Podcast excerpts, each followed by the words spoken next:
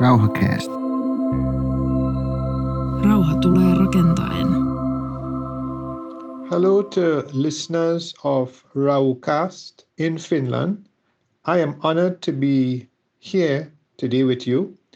My name is Jerome Tiloxing from the island of Trinidad in the Caribbean, and I commemorated International Day for the Elimination of Violence Against Men and Boys on the 31st of January 2020. This was the first observance, and since then it has been annually observed.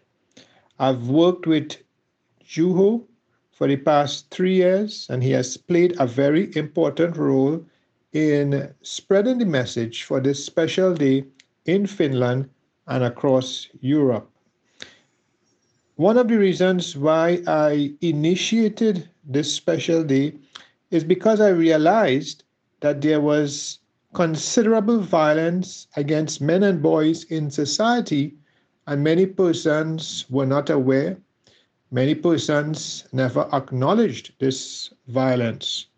I believe it is very important if we want to create a society based on equality and equity that we address this issue of violence against men and boys. I believe that if we want a peaceful society, we need to eradicate, we need to eliminate this violence perpetrated against the males in our world. I want to thank you all for listening, and I want to encourage everyone to commemorate International Day for the Elimination of Violence Against Men and Boys next year, 2023, on the 31st of January. Thank you. Lämpimästi tervetuloa kuuntelemaan Rauhakästiä. Meillä on tänään vieraana Juho Matin Lauri, rauhan ja konfliktin tutkimuksen opiskelija Tampereen yliopistosta. Lämpimästi tervetuloa. Kiitos paljon Timo. Minun nimeni on tosiaan Timo Virtala.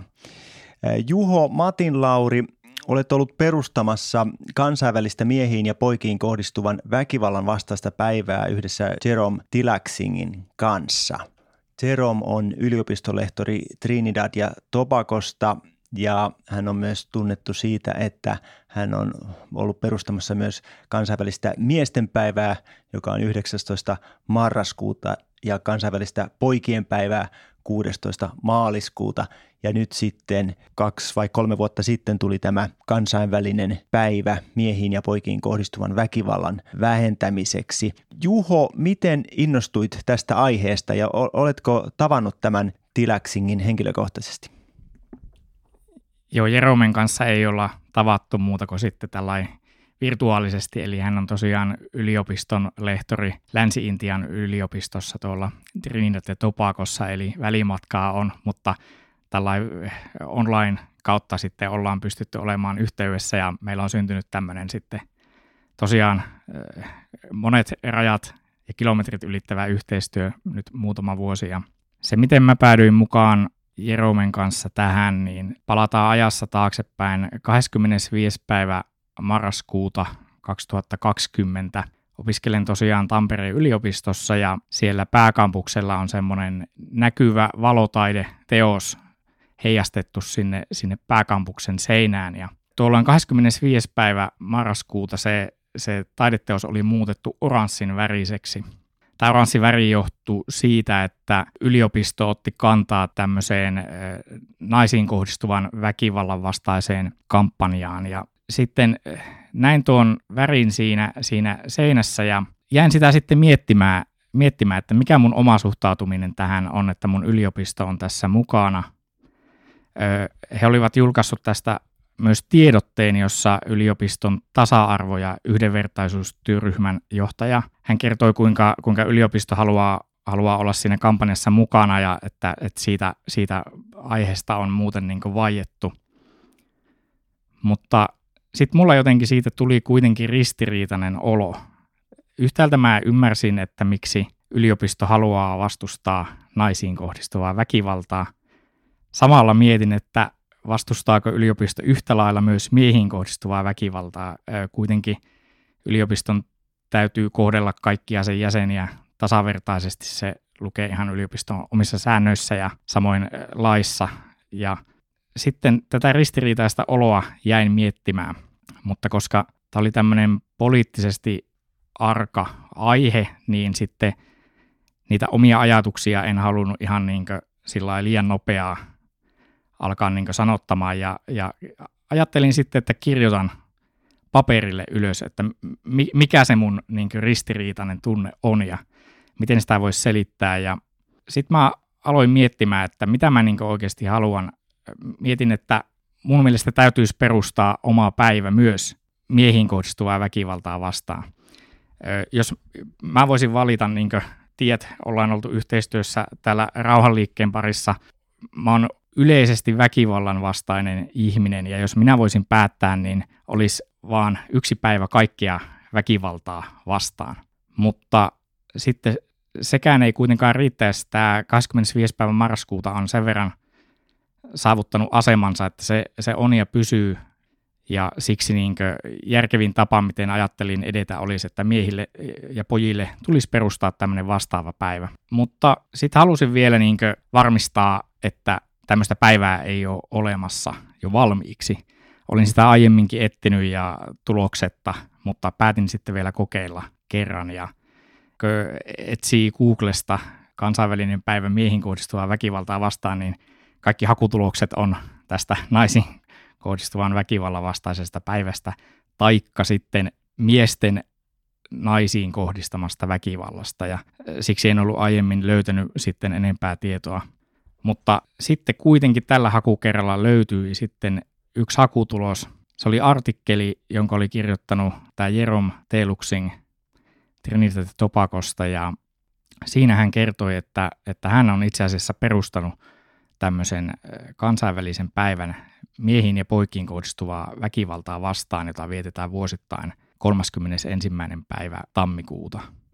Ja siinä hän puhuu, puhuu tämmöisestä, että täytyy kohdata dinosaurushuoneessa, eli, eli tämmöinen vertaus elefantista huoneessa ei riitä hänen mukaansa kuvaamaan tätä ilmiötä, että siksi hän vertasi sitä dinosaurukseen ja, ja siinä artikkelin lopussa oli mainittu tämän Jeromen sähköpostia. Ja mä sitten päätin laittaa hänelle sähköpostia, että pitääkö paikkaansa, että tämmöinen päivä on. Ja, ja hän sitten vastasi mulle ja oli oikein otettu, että Suomesta asti, asti tuota, ollaan tästä kiinnostuneita ja, ja sitten siitä lähti mun ja Jeromen yhteistyö sitten tämän, tämän päivän parissa ja, ja Jerome on nyt sitten myös nimittänyt tämän päivän tämmöiseksi viralliseksi edustajaksi, eli, eli voin puhua sitten sen nimissä ja levittää sitä sanomaa siitä. Sanoit, että, että jos sinusta olisi kiinni, niin sitten olisi vain y- yksi päivä, ka- kaikkea väkivaltaa vähentävä ja ennaltaehkäisevä päivä. Koetko sen siis ongelmaksi, että tämä jaetaan tällä tavalla – niin väkivalta on tietenkin sukupuolittunutta, ajattelen näin kaikesta väkivallasta.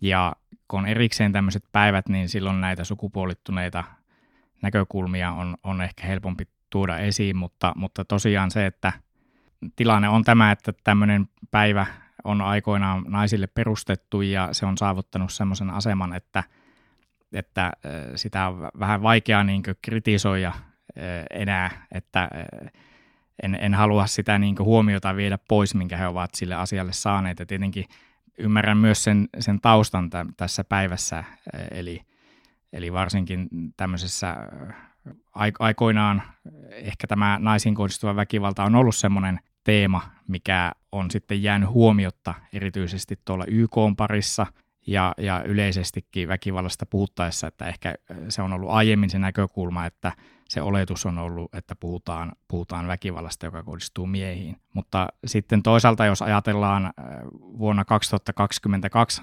minusta tuntuu, että se, se ajattelutapa on kääntynyt vähän niin kuin päinvastoin. Että se oletus on, kun väki, väkivallasta puhutaan, että se on niin naisia kohtaan, se on, niin kuin, se on sellainen asia, mikä, mikä täytyy eliminoida kokonaan. Ja, mutta minä myös kannatan tätä tavoitetta, mutta yhtä lailla sitten, sitten minun mielestä täytyy eliminoida tämä miehiä ja poikiin kohdistuva väkivalta.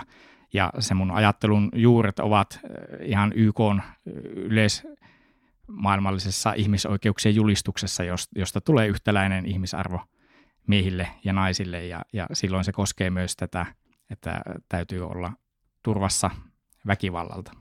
Siitä on kysymys väkivallan vähentämisestä ja sitä voidaan tehdä YK-tasolla ja yhteiskunnan tasolla ja sitten henkilökohtaisella tasolla. Jos kaikista näistä kolmesta tasosta puhutaan ja lähdetään sieltä ylhäältä liikkeelle, niin minkälaisia toimenpiteitä YK on, Juho Matin Lauri, sinun mielestä pitäisi ottaa?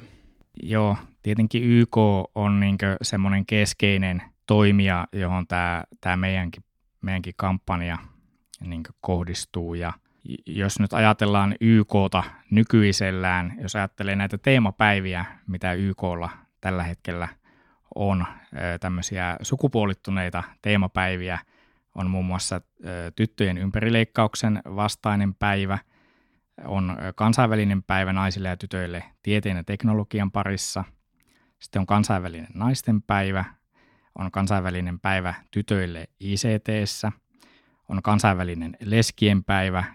Tämä englanninkielinen käännös on widow, eli, eli tämmöinen sukupuolittunut termi leskille. On kansainvälinen tyttöjen päivä, on kansainvälinen maaseudun naisten päivä ja sitten on tämä 25.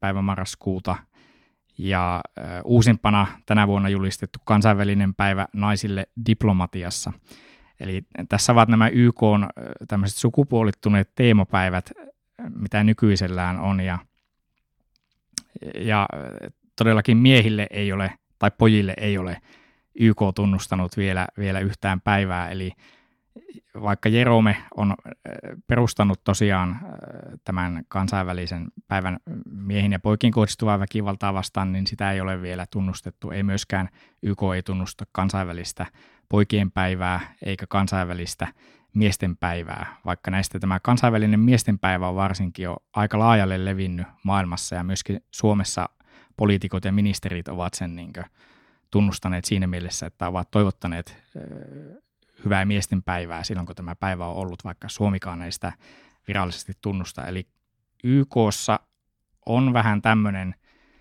tietynlainen vinouma, jossa pojat ja miehet on jonkin verran jääneet kyllä huomiotta viimeisten vuosikymmenten aikana. Tästä on kirjoittanut myös sellainen tutkija kuin James Nutso. Hän on käsitellyt tässä tätä järjestelmällistä vinoumaa, joka, joka YKssa on miehiä ja poikia vastaan. Ja yksi esimerkki tietenkin on nämä kestävän kehityksen tavoitteet – näistä tavoite numero viisi on sukupuolten välinen tasa-arvo, mutta käytännössä kaikki tämän tavoitteen sisältö keskittyy vain naisten ja tyttöjen aseman parantamiseen, eli se on yksi sellainen asia, asia, missä kyllä tarvittaisiin myös miesten ja poikien huomiointi. Varsinkin ajattelisin, että väkivalta on semmoinen asia, mikä, mikä ei kosketa niin ainoastaan tiettyä sukupuolta, vaan se, se koskettaa – koskettaa kaikkia sukupuolia. Eli, eli kyllä YKssa olisi, olisi paljon niin korjattavaa tämän asian suhteen. Naiset ja tytöt on, on huomion keskipisteenä, koska he ovat niin kuin heikommassa asemassa kuin, kuin miehet. Niin eikö tästä näkökulmasta ole niin ymmärrettävää, että heitä, heitä nostetaan tässä esille? Historialliset syyt sille on ymmärrettäviä ja edelleenkin naisten ja tyttöjen asema on, on globaalisti heikko monissa yhteiskunnissa.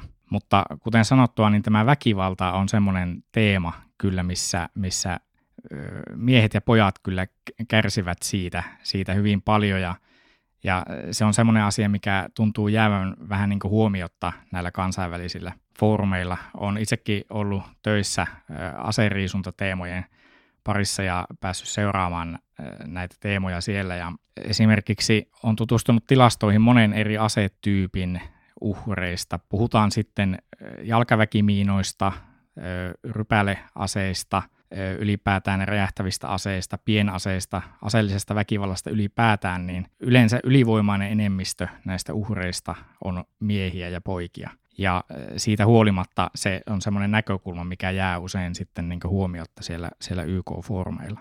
Ja tässä on myös se, että huomion kiinnittäminen tähän miehiin ja poikiin kohdistuvaan väkivaltaan myös edesauttaisi näitä tavoitteita naisiin ja tyttöihin kohdistuvan väkivallan eliminoimiseksi. Esimerkiksi kanadalainen tutkija Michael Kaufman on teoretisoinut miesten väkivaltaa tämmöisen väkivallan kolmion kautta, jonka niin miesten tekemän väkival- väkivallan kolmio, jonka kolme osaa ovat naisiin kohdistuva väkivalta, sitten miehiin kohdistuva väkivalta ja itseen kohdistettu väkivalta. Ja Kaufmanin mukaan yhteenkin näistä puuttumalla voidaan vaikuttaa kaikkiin muihin tämän kolmion osiin.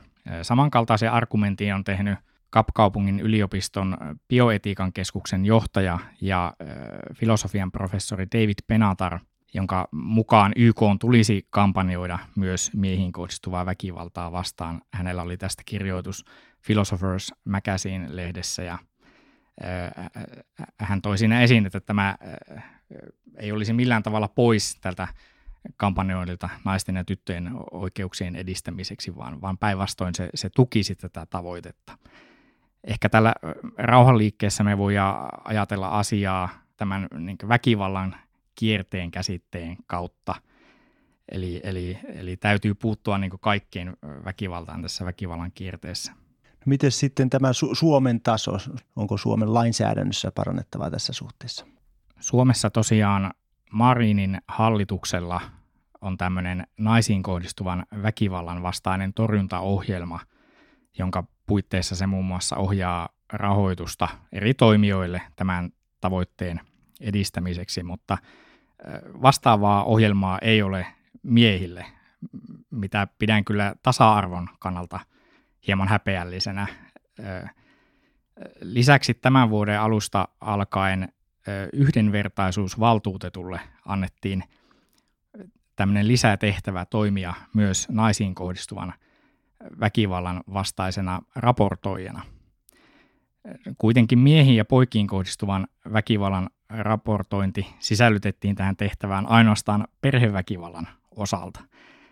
Eli eh, pidän tätäkin kyllä aika ristiriitaisena, että instituutio nimeltä yhdenvertaisuusvaltuutettu, jonka tehtävänä olisi suhtautua tasa-arvoisesti kaikkiin, niin, niin sen tehtäviin on sisällytetty tämmöinen eriarvoinen suhtautuminen väkivallan uhreihin sukupuolen mukaan. Eli tämmöisiä niin kuin, järjestelyjä ainakin tulisi korjata yhdenvertaisempaan suuntaan. Toinen asia Suomessa on perustettu vasta nämä hyvinvointialueet ja siellä myös olisi mahdollista tehdä toimenpiteitä tämän miehiin ja poikiin kohdistuvan väkivallan ehkäisemiseksi ja torjumiseksi. Mutta jos ajattelee esimerkiksi näitä sote-vaaleja, mitkä oli, niin esimerkiksi ihmisoikeusjärjestö Amnesty Suomessa kampanjoi ainoastaan sen puolesta, että näillä hyvinvointialueilla tulisi torjua naisiin ja tyttöihin kohdistuvaa väkivaltaa. Ja minun mielestäni, jos tällaisia rakenteita luodaan, niin niiden olisi kyllä järkevintä koskettaa sitten kaikkia sukupuolia ja, ja torjua sitten näillä hyvinvointialueilla väkivaltaa ihan kaikkia ihmisiä vastaan niillä toimenpiteillä, mitkä on mahdollisia. Väkivalta ei kuitenkaan Suomessa ole sellainen ongelma, niin kuin ei maailmallakaan, joka millään tavalla rajautuisi koskemaan naisia ja tyttöjä – Tämä voidaan havaita esimerkiksi poliisin näistä virallisista rikostilastoista sekä niitä täydentävistä tämmöisistä rikosuhritutkimuksista. Näissä rikosuhritutkimuksissa vuosittain tulee esiin, että Suomessa ei ole merkittävää eroa miehiin ja naisiin kohdistuvan väkivallan välillä.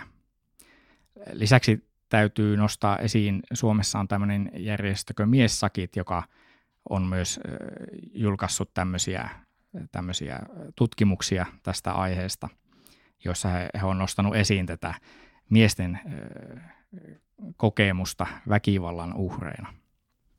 No entäs sitten asevelvollisuus, Juho Matin Lauri, minkälaisena, minkälaisia miehiä Suomen armeija kasvattaa?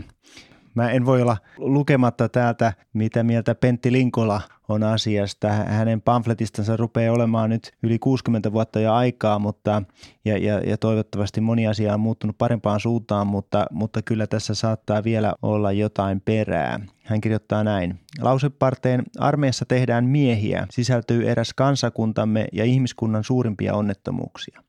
Synnyttämällä ja kannustamalla valtaosassa sosiaalista elämäntyötään aloittelevia miehiä sydämettömyyttä, kovuutta, karskiutta, niin sanottua miehekkyyttä, yleinen asevelvollisuus on ratkaisevasti hidastanut ihmiskunnan kehittymistä kohti eettisempää tajuamista. Ja lisäksi hän myöskin muistaa mainita, että asepalveluksella on henkisesti lamauttava, kaikinpuolisesti veltostuttava vaikutus. Ja lisää vielä, että asepalveluksella on siveellisesti löydyttävä vaikutus. Päällystö levittää rivouden ja rähjäisyyden henkeä ja toveripiirin normit tuntuvat tämänkaltaisissa ahdistavissa olosuhteissa määräytyvän tietynlaisten röyhkeiden ja moraalisesti välien tyyppien mukaan. Näin kirjoittaa siis Pentti Linkola vuonna 1960, niin Juho, miten, miten näet tämän asevelvollisuuden? Se on totta kai tasa-arvo-ongelma, mutta jos ensin puhutaan siitä, että minkälaisia miehiä se kasvattaa. Joo, Linkola on viisaasti puhunut silloin, siinä semmoinen 60-luvun henki oli tuossa, tuossa puheenvuorossa. Se on hyvä kysymys, että miten asevelvollisuus vaikuttaa siihen miehen rooliin, mihin, mihin miehet kasvatetaan. Tietenkin asepalveluksessa miehistä koulutetaan valmiita tappamaan toinen ihminen ja, ja sillä tavalla se väkivalta, väkivalta tulee niin osaksi sitä, sitä roolia, joka miehille, Suomessa vain miehille, pako, pakolla annetaan. Ja siitä on vaikea tehdä suoraa linkkiä siihen, että, että miten se väkivalta ilmenee, mutta tietenkin se on myös totta, puhun tässä miehistä ja pojista väkivallan uhreina. Se, mitä moni usein sitten kysyy, on, että no, eikös miehet myös ole suurin osa niistä tekijöistä, ja en millään tavalla sitä myöskään niin kiistä, etteikö, etteikö iso osa väkivallasta olisi miesten tekemää. Mutta silloin juuri täytyy miettiä sitten näitä rakenteita, että, että minkälais, minkälaiseen rooliin miehiä ja poikia kasvatetaan yhteiskunnassa. Ja silloin tulee kysymykseen tämmöiset asiat, kuten asevelvollisuus, joka koskee vain miehiä. No entäs tämä tasa-arvonäkökulma, niin millä tavalla siinä tämän ratkaisi sitten? Tämä ei ole mikään helppo nakki. Jos, pakon, jos tämän, haluaa tämän järjestelmän tehdä tasa-arvoiseksi, niin silloinhan se pakko pitää poistaa miehiltä tai pakko pitää lisätä myös naisille – nyt tehtiin parlamentaarinen työryhmä teki ehdotuksen, että laajennetaan tätä kutsuntaa koskemaan myös naisia ja tällä tavalla liikutaan kohti tasa-arvoisempaa suuntaan, mutta jos itse tähän saan kommentoida, niin eihän se siitä tee millään muotoa tasa-arvosta, kun jos, jos se yhä on se tilanne, että se on miehille pakollinen naisille vapaaehtoinen, että naisille lisätään yhden päivän pakko, niin se, se ei sitä epätasa-arvoisuutta kyllä poista. Tämä on ongelmallinen, koska ongelmallinen tilanne. Mä ymmärrän hyvin kansanedustajia tässä tilanteessa. Tämä ratkaisu ei ole mitenkään helppoa, että, että nykyisessä ö, turvallisuuspoliittisessa tilanteessa pakon poistaminen miehiltä tietysti tarkoittaisi Suomen reservin rajua pudotusta ehkä kolmasosaan nykyisestä, jos, jos katsotaan mitä Norjassa on tapahtunut, jossa, joka on suurin piirtein samankokoinen valtio kuin Suomi väkimäärältänsä ja siellä on vapaaehtoinen asevelvollisuus, niin 7000 siellä suorittaa asevelvollisuuden. 7000 miestä ja naista suorittaa asevelvollisuuden vuosittain, Suomessa taas 21 000. Toisaalta sitten pakon lisääminen naisille e, ei ole myöskään millään muotoa realistista. Ei armeijakaan sitä halua eikä ole resursseja kouluttaa niin, niin suuria määriä asevelvollisia. Niin, niin tuota, kolmas vaihtoehto olisi sitten jonkinlainen arvonta. Olisi miehillä ja naisilla sama pakko, mutta sitä arvottaisi sitten se porukka, joka, joka tota, ensin otettaisiin vapaaehtoiset päältä pois, sanotaan vaikka ne 7000 ja sitten loput, loput sitten arvottaisi, niin, niin tämä on kolmas vaihtoehto, niin miltä nämä kuulostaa? Ehkä se tapa, miten itse lähtisin tuota asevelvollisuutta kehittämään, niin katsoisin esimerkiksi Norjasta mallia, missä, missä on tämmöistä valikoivuutta siinä järjestelmässä, mutta se lähtökohtaisesti niin kohtelee ihmisiä suku, sukupuolesta riippumatta tasa-arvoisesti. Ymmärrän, että varsinkin viime helmikuun jälkeen ilmapiiri on monella tavalla kiristynyt ja tämmöisinä kriisin hetkinä näyttää siltä, että tämmöiset perinteiset sukupuoliroolit varsinkin vahvistuu. Ja siksi en tiedä, onko tämmöisillä ajatuksilla tässä hetkessä sitten vetovoimaa, että lähdettäisiin tasa-arvoistamaan tätä ainakaan sinne niin valinnaisuuden suuntaan tätä asevelvollisuutta. Jos katsoo esimerkiksi Ukrainaa, joka siellä käy tietenkin oikeutettua puolustustaistelua laitonta hyökkääjää vastaan, siellä myös on tämmöinen selvä sukupuolijako, eli miehet 18-60 vuotta, heitä estetään lähtemästä maasta, kun taas sitten naisilla on sieltä pääsy, pääsy pois. Ja tätä on tietenkin vaikea tasa-arvon näkökulmasta millään tavalla perustella. Tämä on itse asiassa ihan tasa-arvon vastakohta mutta kyllä jollakin tavalla, jos me ollaan yhteiskuntina siirtymässä kohti sukupuolten välistä aitoa tasa-arvoa, niin silloin väistämättä täytyy miettiä näitä kysymyksiä siitä, että, että voiko meillä olla ainoastaan yhtä sukupuolta koskettava asevelvollisuus. Juho Matin Lauri, sinä opiskelet Tampereella rauhantutkimusta. Oletko siinä, mistä teet gradua tai, tai mitä, mihin olet erikoistumassa, liittyykö ne tähän teemaan? Ne eivät varsinaisesti tähän teemaan liity, eli, eli tämä väkivalta-teema on sitten ollut tämmöinen sivuprojekti tässä kaiken muun ohella. Meillä opinnoissa kyllä on nämä sukupuoliteemat vahvasti läsnä ja myös sitä kautta on sitten niistä oppinut ja niistä kiinnostunut. Meillä esimerkiksi on tutkijoita, jotka ovat tehneet tutkimusta miehiin ja poikiin kohdistuvasta seksuaalisesta väkivallasta konfliktialueilla, mikä on semmoinen jossain määrin tabu ja vaiettu aihe, mutta josta on nyt sitten viime vuosina alkanut myös avautumaan keskustelua, että miehetkin voivat tämmöisiä asioita konfliktissa kokea. Me ollaan tässä aikaisemmin puhuttu siis YK tasolta, mitä YK tulee tehdä ja, ja sitten valtion tasolla, mitä hallitus voi tehdä asialle.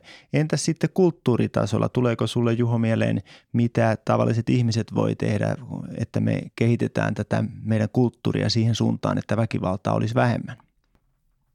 Yksi asia, joka mulla tulee mieleen, on käsitteistö. Eli meillä täytyisi olla semmoisia sanoja ja käsitteitä, joilla me – kuvataan näitä ilmiöitä myös väkivaltaan liittyen sillä tavalla, että siinä tulee kaikki huomioon.